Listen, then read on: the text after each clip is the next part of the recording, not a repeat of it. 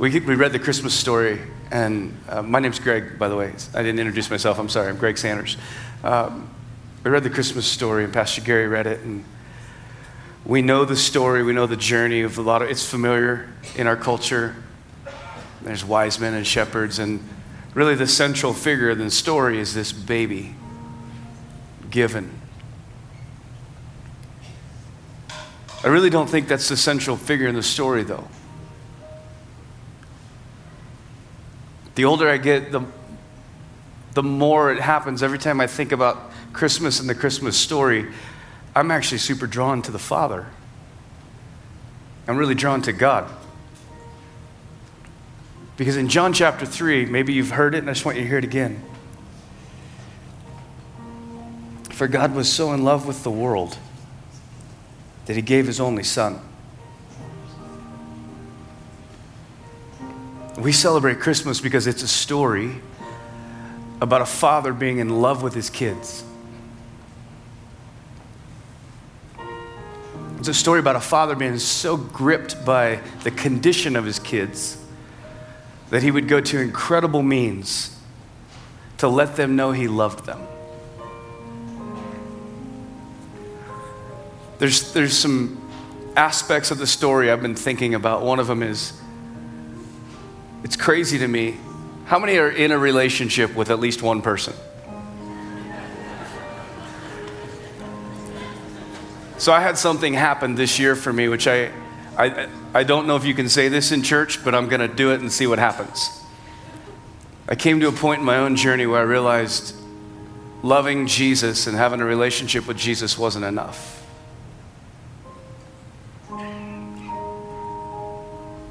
That I had to begin to investigate what it looked like to really act like Jesus in relationships with other people.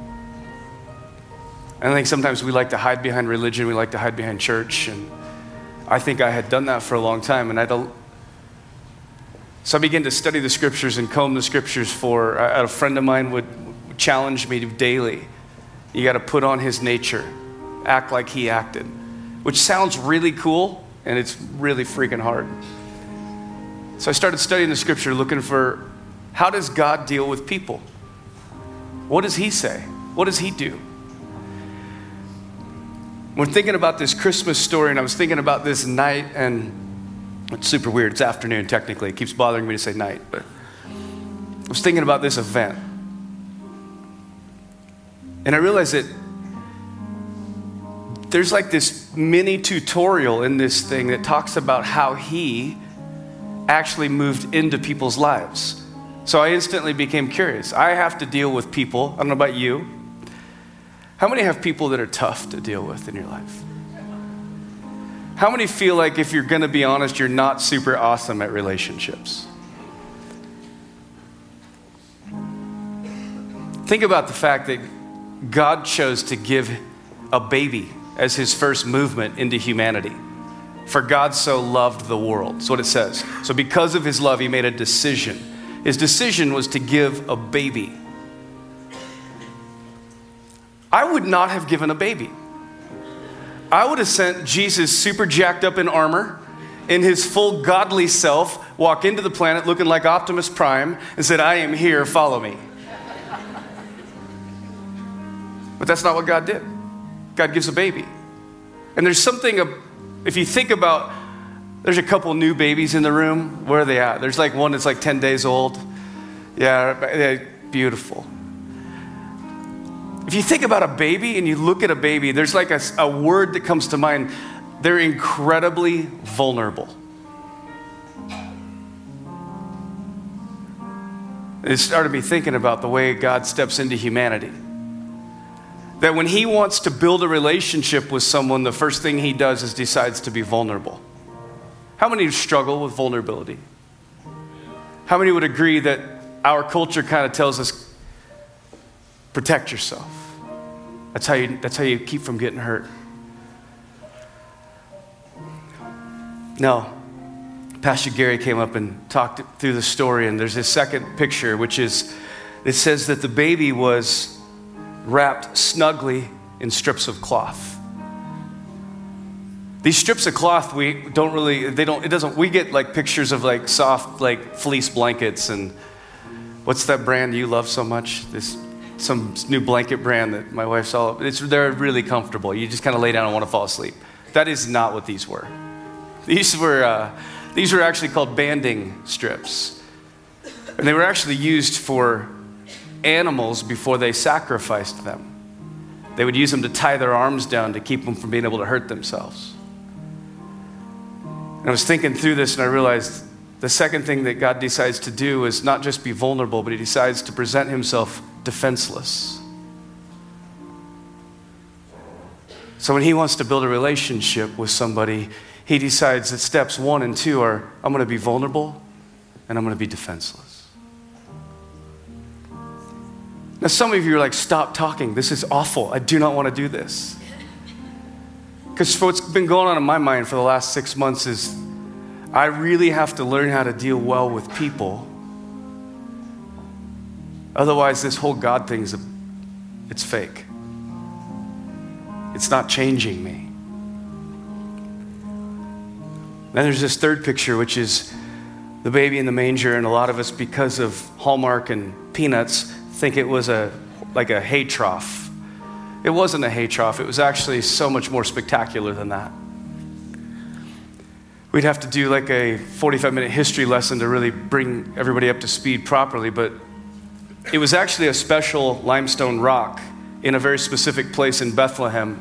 It was the place where all the sacrificial lambs had been raised. They were pastured there. So the shepherds watching their flocks by night, those were actually sacrificial lambs being raised because Israel had a sacrifice system. And so Mary and Joseph, because they were late to the party, because she was pregnant and couldn't walk super fast, and I could imagine how it was going for Joseph, because I've taken my family to Disneyland when they can't keep up going through the crowd. And it's really difficult when you're like walking ahead going, Are we coming now? Come on, please. I imagine that Joseph had a little bit of that going on on the journey. They get to the house and they come into the house. It's their family house. There's supposed to be a guest room pres- reserved for them, but everybody else had already shown up. It was full. I know it says no room at the inn. I'm sorry, that's really a terrible translation. The word in the, in the actual Greek language is a word that means guest suite, and it deals with a specific part of the home in Hebrew culture. And so they don't have a place to stay.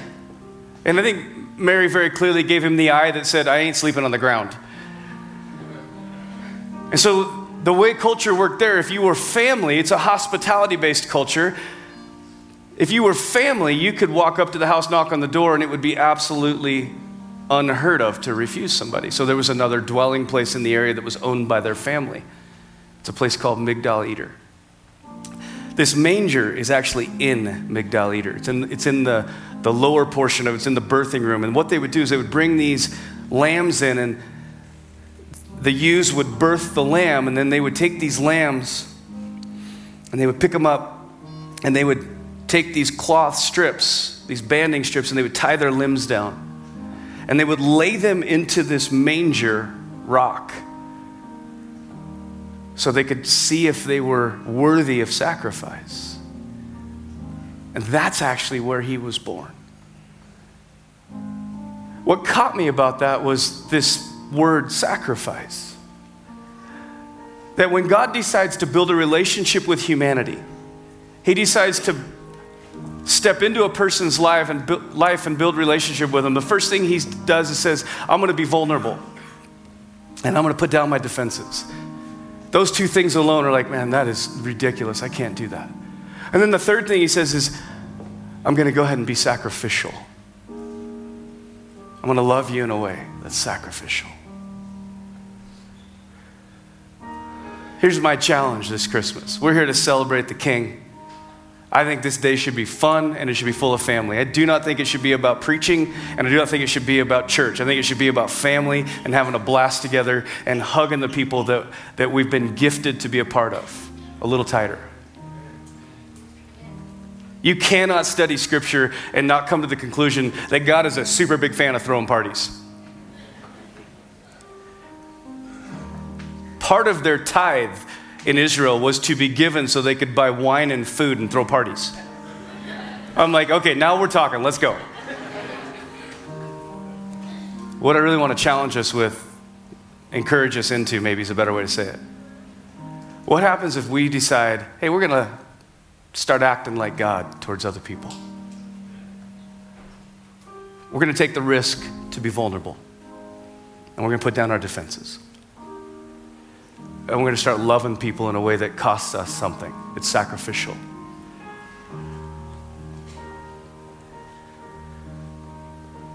I think that we will change the cities we live in if we just look at this story with a little bit different light and say, you know what, it's, it, this is God teaching us. Because we sang it already this afternoon. Truly, He taught us how to love one another. My question to myself is Greg, are you learning? Are you allowing Him to teach you?